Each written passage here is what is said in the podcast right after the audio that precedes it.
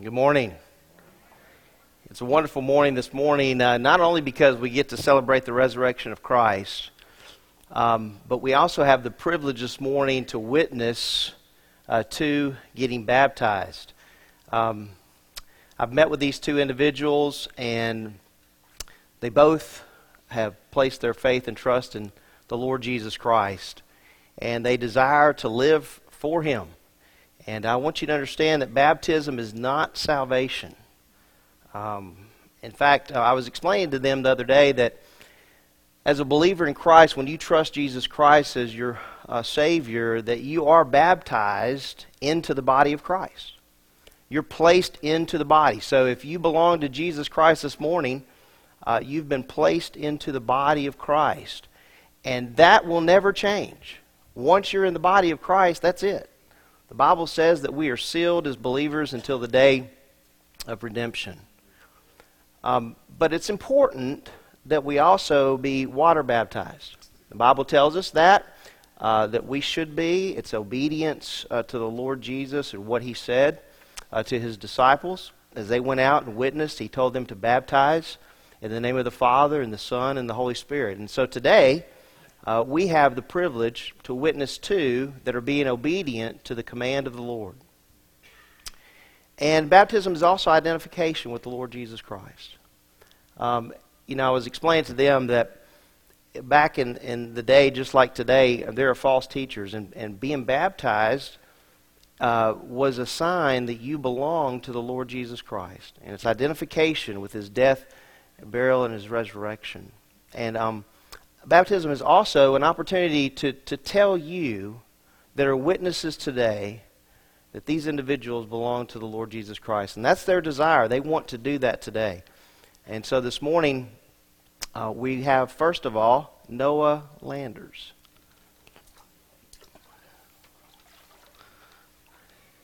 And this is Noah. And Noah, here are all these people out there, all right? And um, I met with Noah the other day, and this is a sensitive young man. He really has a heart for the Lord and, and desires to, to serve Him. I have the privilege of, of having Noah on uh, Wednesday nights in Awana, and it's, it's wonderful to hear uh, him as he uh, gives his verse to me, because they memorize verses in Awana. But I also take the opportunity to explain those verses to these, these kids that I'm with, that I have the privilege to be with. And so um, Noah's one of those guys, and uh, he loves the Lord Jesus Christ. I want to ask you, Noah, do you know the Lord Jesus Christ as your Savior? Yes, sir. Isn't that great? Amen. All God's people said amen. All right? And is it your desire, Noah, to live for Him? Yes, sir. Amen again. All right? And so it is my privilege, my brother, to baptize you now in the name of the Father, and the Son, and the Holy Spirit.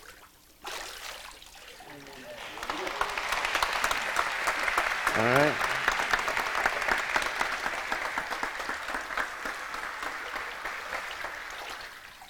Next one this morning is Jason Maynor. Jason, come on down. He's a little bit bigger than Noah.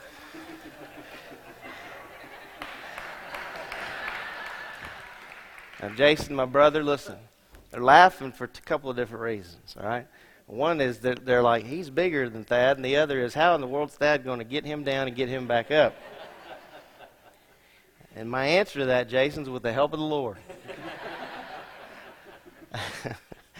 but I had the opportunity last Sunday afternoon to meet with Jason, and it was a wonderful meeting. Uh, one of the things that stuck out to me as we were meeting is that he said before salvation he longed for peace. And you know what? That's what salvation does. It grants us peace with God through Jesus Christ. And so it's a wonderful privilege to be able to meet with Jason and to hear his testimony and how the Lord is working in his life. And so, Jason, I'm going to ask you do you know the Lord Jesus Christ as your Savior? Yes, sir. Amen? And is it your desire to live for him as Lord? Yes, sir. All right. It is my privilege now, my brother, to baptize you in the name of the Father, the Son, and the Holy Spirit.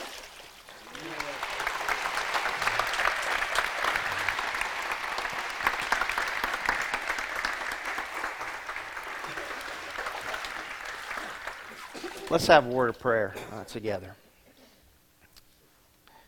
Our Father, this morning, we just want to thank you so much uh, for what you do because it's all about you.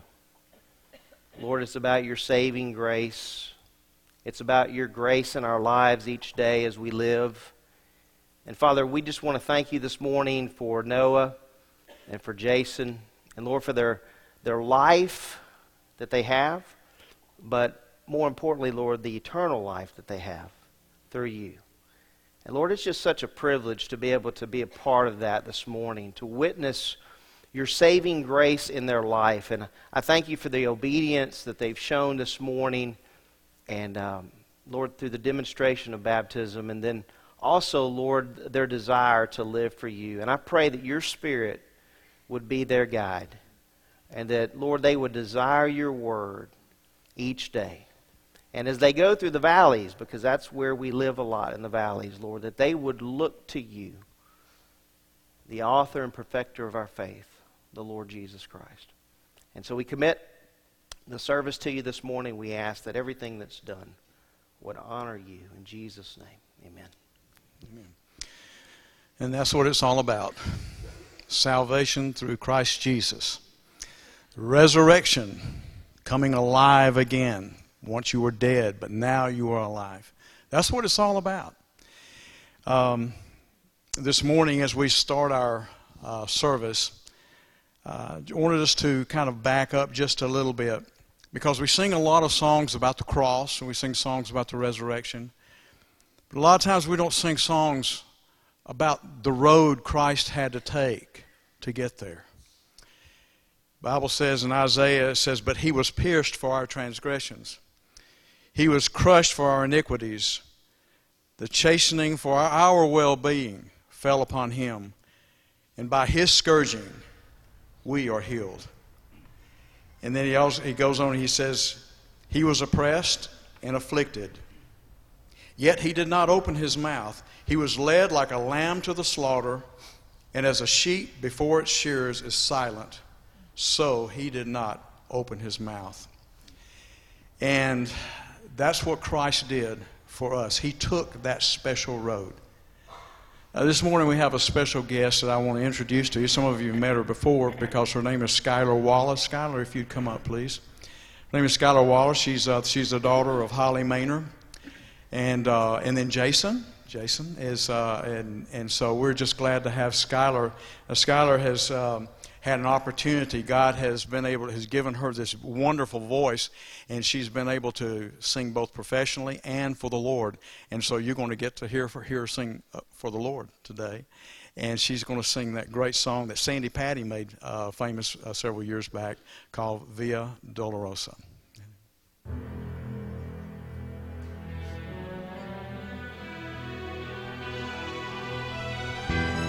Oh!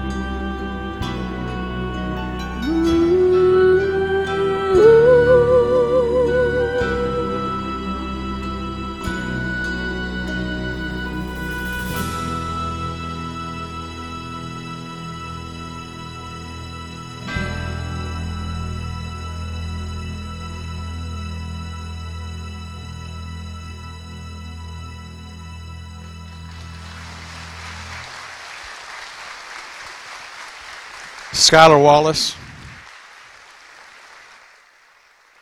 And we're going to have an opportunity to hear more from her as she comes and visits down here with us. And, um, and another thing, too, I didn't mention that, um, but uh, she's also the granddaughter of Ken and Judy Carden. And uh, Judy says that, uh, that she didn't get it from her, so Ken, you're it, you know. but anyway, we appreciate uh, them uh, sharing her with us and her coming and being with us. It's always good to see her with us. She's been with us several times before, but anyway, we'll be looking forward to that. But uh, he walked that path, and he died on the cross for each and every one of us. In our stead, he died. We should have been there, but he died. Sing hallelujah, sing hallelujah. Sing hallelujah, sing hallelujah, sing hallelujah,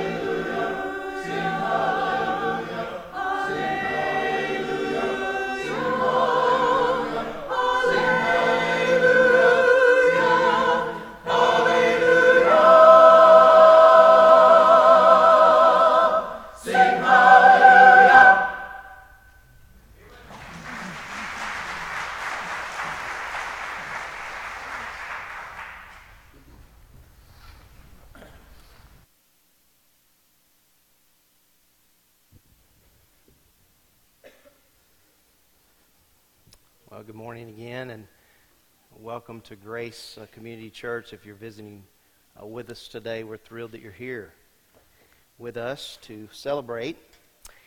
You know, and that's not something we do just one time a year. we celebrate the Lord every day, don't we? If we're in Christ.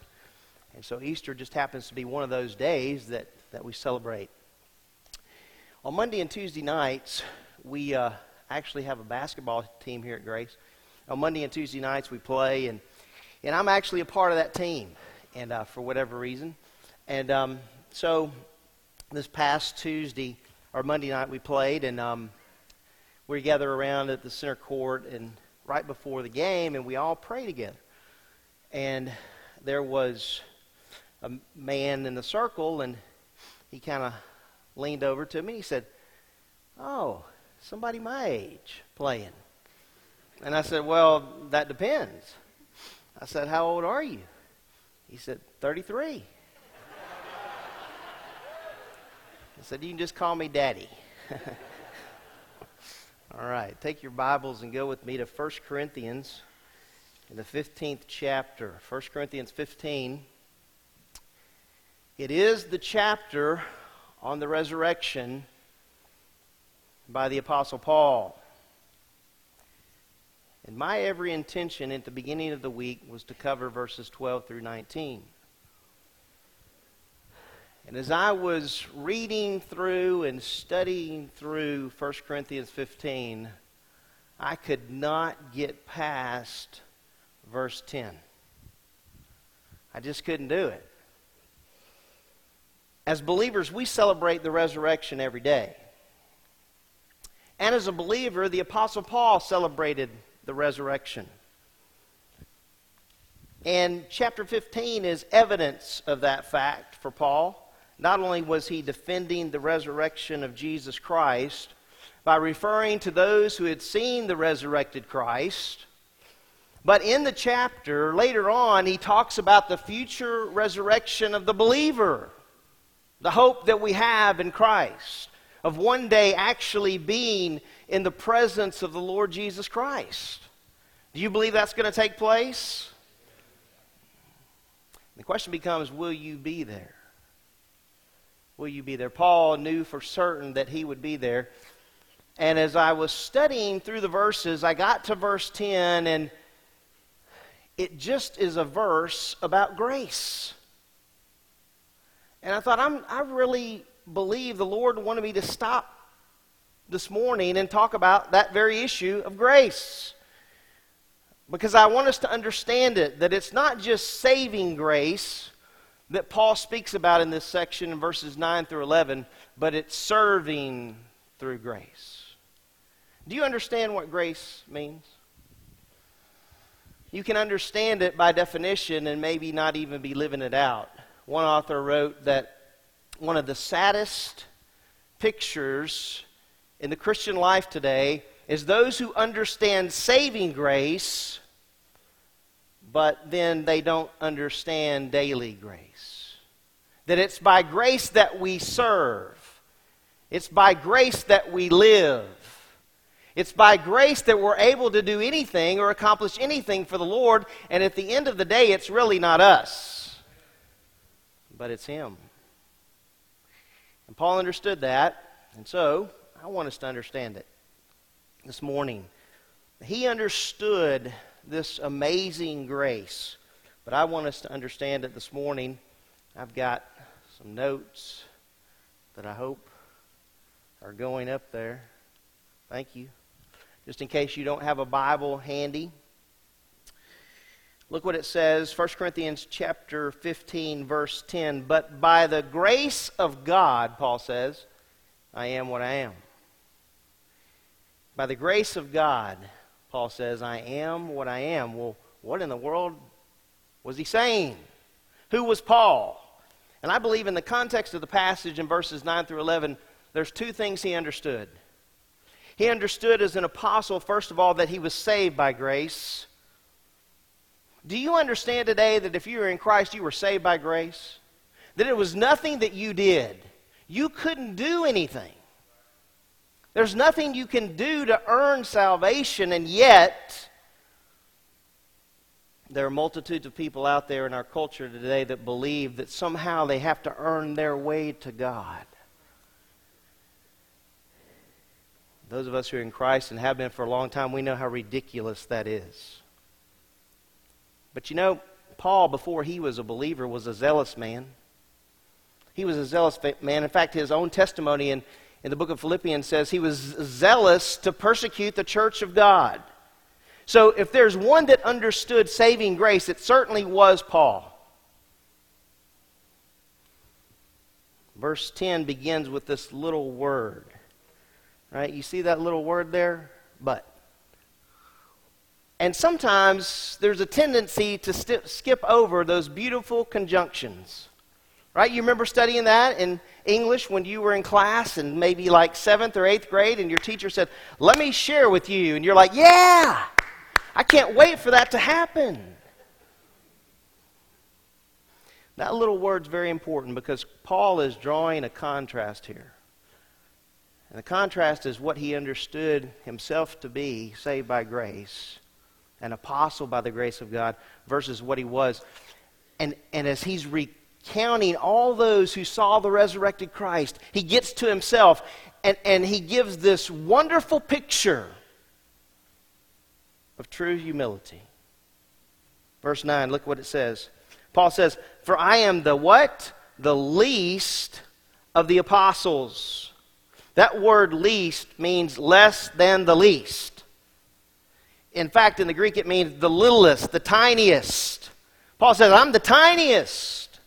As he's recalling all these ones who have seen the resurrected Christ, he gets to himself and he says, I'm the least. I'm the littlest of the apostles. And he says, Who am not fit to be an apostle? That word fit's an interesting word. It means not to meet up to the standard. Well, if you looked at, at Paul's life before he was transformed by the Lord, how would you describe it? This man was a pagan man, right? He sought to destroy the church of God. And so he says here, I wasn't fit. I'm not fit to be called an apostle. Now, that word apostle is an important word, and I want you to understand what it means. The word picture is really a beautiful picture. An apostle, by definition, is one sent forth from by another. And in the context of the passage, Paul understood that he was sent forth by God. He was sent forth by God to do what? To proclaim a message. What was the message? The gospel of Jesus Christ. In fact, the greatest summary, I believe, one of the greatest summaries of the gospel is found here in 1 Corinthians chapter 15. In verse 1 through 7, he talks about the gospel of Jesus Christ. Verse 3, he says, For I delivered to you as of first importance what I also received, that Christ died for our sins, according to the Scriptures. Every one of us in this room is a sinner. And Paul understood, notice he uses the term our, our sins according to the scripture, and that he was buried, and that he was raised on the third day according to the scriptures. And he begins to tell his audience about all the ones who witnessed the resurrected Christ, and he was one of those. And as he's recalling that, he's saying, I'm the least. I'm less than the least. I'm not fit to be called an apostle. So the word by definition, by definition means one sent out on a mission. And God, as we, as we go back to the book of Acts, we see that God set forth the Apostle Paul on a mission to the Gentiles to do what? To preach the gospel. And what do you find the Apostle Paul doing? Preaching the gospel. The word apostle, the, the, the word means, like I said, sent forth from by another. But the word picture is pretty awesome. Listen to this. The word picture of an apostle describes a cargo ship sent out with a specific shipment to accomplish a mission. Let me read that again. The word picture of an apostle describes a cargo ship sent out with a specific shipment to accomplish a mission. Now, I've never been on a cargo ship, so I, I thought, well, that's kind of hard to illustrate, but, but every one of us knows, right? We've seen a FedEx truck. We've seen a UPS truck. In fact, we've probably seen them out in our driveway, and they pull up. Actually, they pull up on the road, and they come in, and what do they do? They knock sometimes, and they leave a package. But listen, when they get up in the morning, they are on a mission after they load that truck. And you know what that mission is? To empty that truck. They want to empty. In fact, they can't go home till they empty the truck. They're on a mission. The Apostle Paul was on a mission. And you know, if you've ever watched those UPS guys or FedEx guys, man, they're man, they're going, right? I mean, they're not slowing down. And you look at Paul after he got saved, he wasn't slowing down. His life was about the gospel. His life was about sharing the good news of Christ. He was on a mission. He says, For I am the least of the apostles, whom not fit to be called an apostle. Why? Because I persecuted the church of God. You know what that word persecute means? It means to pursue one as an enemy. You say, You mean this guy? Hold on a second. This guy that penned over half of the New Testament, are we talking about that guy? Are we? We're talking about that guy. And so we're looking at him going, What? God's grace, his undeserved favor was toward this man who was a persecutor of the church? Oh, that didn't even make sense. Well, he was a persecutor of the church. Take your Bibles and go back with me to the book of Acts, real quick. The book of Acts, I want to show you just real quickly two passages of Scripture. He was a persecutor of the church. And I believe that, tied with the fact that he was an apostle, had to me- mesmerize Paul. Man, what do you mean, an apostle? One actually sent out by God. But he was. And so I really believe he understood, and I really believe he appreciated saving grace. because if, if you were looking at this guy, you would go, uh uh have you ever looked at someone and said, oh, he doesn't deserve to be saved, or they don't deserve to be saved? Shame on us. We're saved by what? Grace. Grace means undeserved favor. Paul didn't deserve the favor of God, but he got it. Guess what? You and I don't deserve the favor of God if we're in Christ, but we got it chapter 8, verse 1. And Saul, this is Paul, right? Look at this. And Saul was in hearty agreement with putting him to death. Who's him? Stephen. He was there holding the cloaks of those who were putting Stephen, a man who was committed to the gospel of Jesus Christ, he was committed to holding the cloaks of those guys while they stoned Stephen to death. Look at the verse. And on that day, a great persecution arose against the church in Jerusalem, and they were all scattered throughout the regions of Judea and Samaria, except the apostles. And some devout men buried Stephen and made loud lamentation over him. But Saul began doing what? Ravaging the church, entering house after house, and dragging off men and women. He would put them in prison. My friends, that takes effort. He was driven. So his testimony, and as he writes to the Philippian church, it's accurate. He was a zealous persecutor of the church of God. The Bible says here, dragging off men and women, he would put them in prison. Then you go to chapter 9 and verse 1. It says, Now Saul, still breathing threats and murder against the disciples of the Lord. Is he on the team yet? Answer no. He was still breathing threats and murder against the disciples of the Lord. He went to the high priest and asked for letters from him to the synagogues at Damascus so that if he found any belonging to who? The way. Jesus said he was the what? The way. You know, how are you sitting in here today? I have to ask that question. There are many people here. Do you know the way? You know, the world says there are many ways. Jesus says there's one way.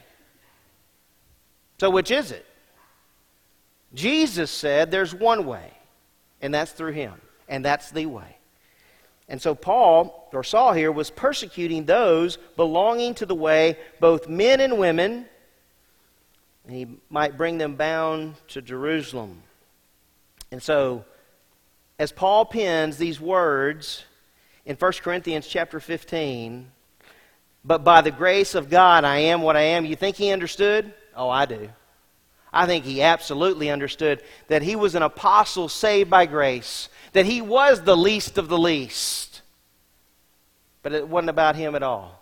it wasn't about him at all. That's what grace does, guys. Grace points the finger to God. It's all about Him. In fact, we would, and many would, and did say, wow, this guy, Saul, he's an unlikely guy. He's an unlikely candidate to get saved, to belong to the way. In 1986, there was a slam dunk contest in the NBA, and there was an unlikely dude that won. Now, a lot of you weren't around in 1986, at least that I'm looking at. Now, some of you that I'm looking at, I know you were around in 1986. It came down to two competitors. One was six foot eight, and he played for the Atlanta Hawks, and his name was Dominique Wilkins. Any of you ever heard of Dominique Wilkins? Young people, if you haven't, Google, right? The dude could slam a basketball. He was a great basketball player. But do you know the other contestant in that was five foot seven? And his name, as this young man said on the front row, this man knows basketball. Spud Webb. But if you watched the contest, you'd have been like, oh, well, there's no chance. Before it began, you would have said, no way. But if you go back and watch the video after you eat that ham today, you'll see that man took that basketball, he bounced it off that goal, and he threw it down. Going into that contest, who was the likely winner? Dominique, not Spud Webb. Looking at this, you're like, oh man, Saul? Really, God? Saul? But you know what? God took an unlikely man and he transformed lives through that man. Question is, how's the Lord working through you? Do you understand saving grace? I hope you do. But is that all you understand? I mean, that's great. Don't get me wrong, that's great. But if that's it, wow. But it's not it. Well, the Apostle Paul understood that he was an apostle saved by grace. But he also understood that he was an apostle that served through or by the grace of God. Notice what verse 10 says. But by the grace of God, I am what I am. And I, that, that phrase, I am, is present tense. I am and I continue to be. but by the grace of God, I am what I am. And notice what he says. And his grace toward me did not prove vain. You say, what does that mean? Well, I'm glad you asked. That word vain means not wasted, means useless in other words, the grace of Christ toward Paul was not useless or wasted, would you say? I mean, the man lived his life for the Lord 150%. 150%. In fact, at the end of his life, he said, I've finished the course. I've, I've finished everything that the Lord's given me to do. He says, I've done it. Guys, can I ask you a question this morning? Are you saved by grace? And are you living your life serving through grace? Can I tell you what I believe? I believe there are people out here who understand what it means to be saved by grace. But I think there are a lot of frustrated people in Christian circles today who don't understand what it means to serve by grace. Because this is what happens. They look at an individual and they say, oh, well, he's a, he's a pastor. Well, I can't do that. Or they're a great Sunday school teacher, and I, I just can't do that. Guess what? I can't do it either. I can't do it. It's only because of the grace of God that I'm standing here today. It's not about an individual. And that's what the church wants to make it about people. But it is about God. It is about God working through you. An unlikely person. You may be going, hey, I'm like Spud Webb. I can't jam a basketball. Listen to me. God can use you, and He will use you. But what do you have to do? You have to submit to Him and say, Lord, I'm willing to be used. Right? I'm just a stick, an ugly old stick. But God can use ugly old sticks. And He does. He did, and He does. You say, well, how do you know that? That well, I'm glad you asked that. Flip back a couple of pages with me. I want to show you something. 1 Corinthians chapter 12. When and if I get done with 2 Peter, um, as of right now, today, I want to do a study on spiritual gifts. And the reason I do is because I think there are a lot of people that are just kind of out there, maybe not using their gifts, not understanding that whole thing. Can I tell you something? Every single one of you today who is in Christ, who belongs to Christ, is valuable to the body of Christ for the glory of God. So that the Lord wants to use that gift or gifts that He's given you. You're not just an, this isn't a football game where we're sitting on the sideline going, yay, waiting for the next play. God wants to use you. He just needs people that are willing to submit. Well, I just want to show you this one verse, verse 18 of chapter 12. In this section, the Apostle Paul is talking about the members of the body and how important every member is. It's not just one member that's more, you know, oh, this guy's really important or this lady's really important. Listen, the entire body of Christ is important. I think, I really believe this culture, this church culture, has bought into a big fat lie. And the big fat lie is, well, I'm not that person, so I can't. No, stop. Please stop. Did you just see what we read about Saul? And God transformed that man on the road to Damascus. And he said, Hey, you're, you're one of mine now. Well, verse 18, look what it says. Every member in the body is important, verse 18. But now, who has placed the members in the body? What's that third word? But now what? God. Who transformed Saul's life? God. If you're a believer, who transformed your life? God. God. But now God has placed the members, each one of them, in the body just as what? As He desired. And you get up in the morning and say, Well, I really don't like who I am. Well, hold on, time out.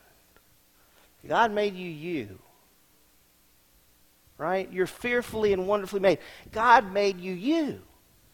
And how many people are sitting in churches every week and they're folding their hands and they're listening to the, to the music and listening to a pastor preach and, and they walk out and all week long there's nothing. I guess so as not to be judgmental. I was there once. I remember that. I remember being there.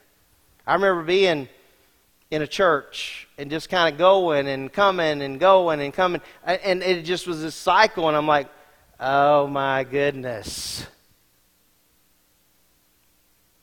God has placed each member in the body just as He purposed. Listen to me. If you're saved today, you don't you belong to the Lord. That's it. Right? You belong to Him. You're His possession. Listen to me. Paul understood that. He understood that he was saved by grace, and he understood that he was serving by grace. And so, listen, God didn't waste his time on that man. That man served faithfully to the end. Verse 10 And his grace toward me did not prove vain, but I labored. That idea of labor means toil and sweat, all that yucky stuff, right? Right? It's, it's springtime. How many of you were out in your yard yesterday? Huh? You should have been. All right. How many? My, it's the. Listen to me. It was 70 degrees. You need to start working in that yard for that little honey wife of yours who says, "Babe, I want some flowers." And you're like, "Yes, dear, I want to do that for you." Right? Listen, this idea of labor is toil and sweat. It's hard work. And listen to me the ministry, serving the Lord, is hard work. Because at the end of the day, you're accountable to the boss, and the boss is the Lord. So every single day, for every breath, I, I think, man, Lord, I am so undeserving. If I was studying this, I'm like, well, if Paul was the least of the least, the littlest of the littlest, I wonder that, whatever that is. I deserve, listen to me, I deserve hell. I'm getting heaven. And I'm only getting heaven because of the grace of God. Well, he understood he was saved by grace as an apostle, and he understood he was serving by grace. He said, I labored even more than all of them. And if you stop the sentence there, you'd be like, hey, hold on a second, time out. Paul's being a little arrogant here. Uh, you got to keep reading. Yet not I, but. There's that little conjunction. But the grace of God with me. Oh, my goodness. You know, man wants it to be about himself. You know, I did this in the ministry, and I want all these pats on the backs and all these, yeah, you did a great job. Do you know there was a time in Paul's life where he wrote, All have abandoned me? Listen to me. Serving the Lord is not easy. It will be if you accept it, it will be the hardest job you've ever had. Because there will be people that ridicule you and say, What are you doing? Who do you think you are? I'm a servant of the living God. That's who I am. And as Paul, listen to me, as Paul was, was penning these words in 1 Corinthians and the hope, the blessed hope of the resurrection, it, it's almost like he, it's just a pause here in verses 9 through 11 say, Hey, Yes, as the littlest of the littlest of the apostles, I got to see the resurrected Christ, but I didn't earn it. I didn't work for it. It was only by the grace of God. And it's only by the grace of God that I serve Him. Look at this, end of the verse. But the grace of God with me. I labored even more than all of them, yet not I, but the grace of God with me. You say, and this is how this works out. Oh, Thad, I can't work with little kids, man. You just don't understand. I just don't talk their language. Well, I don't either. I have them on Wednesday nights. How in the world do you think I'm getting through to them? The grace of God. See? It's not me. I just, I, I so long for the church to say, Yes, Lord. I can do it through you and through you only. It's the grace of God in salvation, and it's the grace of God in service. In his old age, when he could no longer see to read, John Newton, the author of Amazing Grace, heard someone recite this verse By the grace of God, I am what I am. He remained silent for a short time and then said, then said these words I am not what I ought to be. Ah, how imperfect and deficient. I am not what I might be, considering my privileges and opportunities. I am not what I wish to be. God, who knows my heart, knows I wish to be like Him. I am not what I hope to be. Before long, I will drop this clay tabernacle to be like him and see him as he is. Yet, I am not what I once was a child of sin and slave of the devil. Though not all these, not what I ought to be, not what I might be, not what I wish or hope to be, and not what I once was, I think I can truly say, by the grace of God, I am what I am. At the age of 82, Newton said, My memory is nearly gone, but I remember two things. I am a great sinner, and Christ is a great Savior.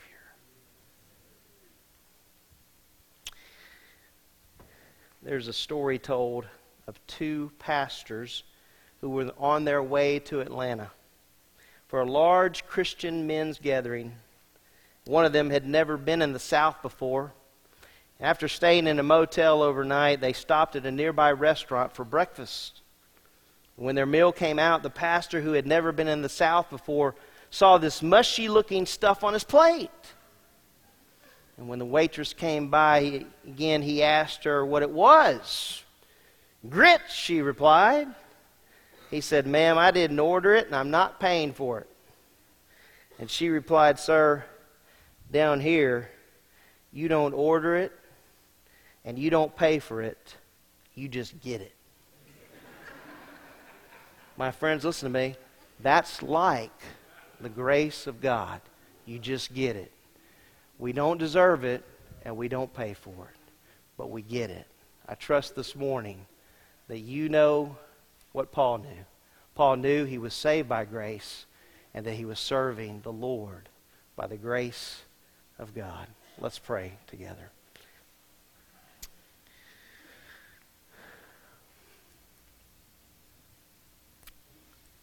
Lord, this is such a tremendous passage of Scripture to pause on this morning as we think of the blessed hope of the resurrection. As Paul wrote these words, he recalls the gospel of Jesus Christ.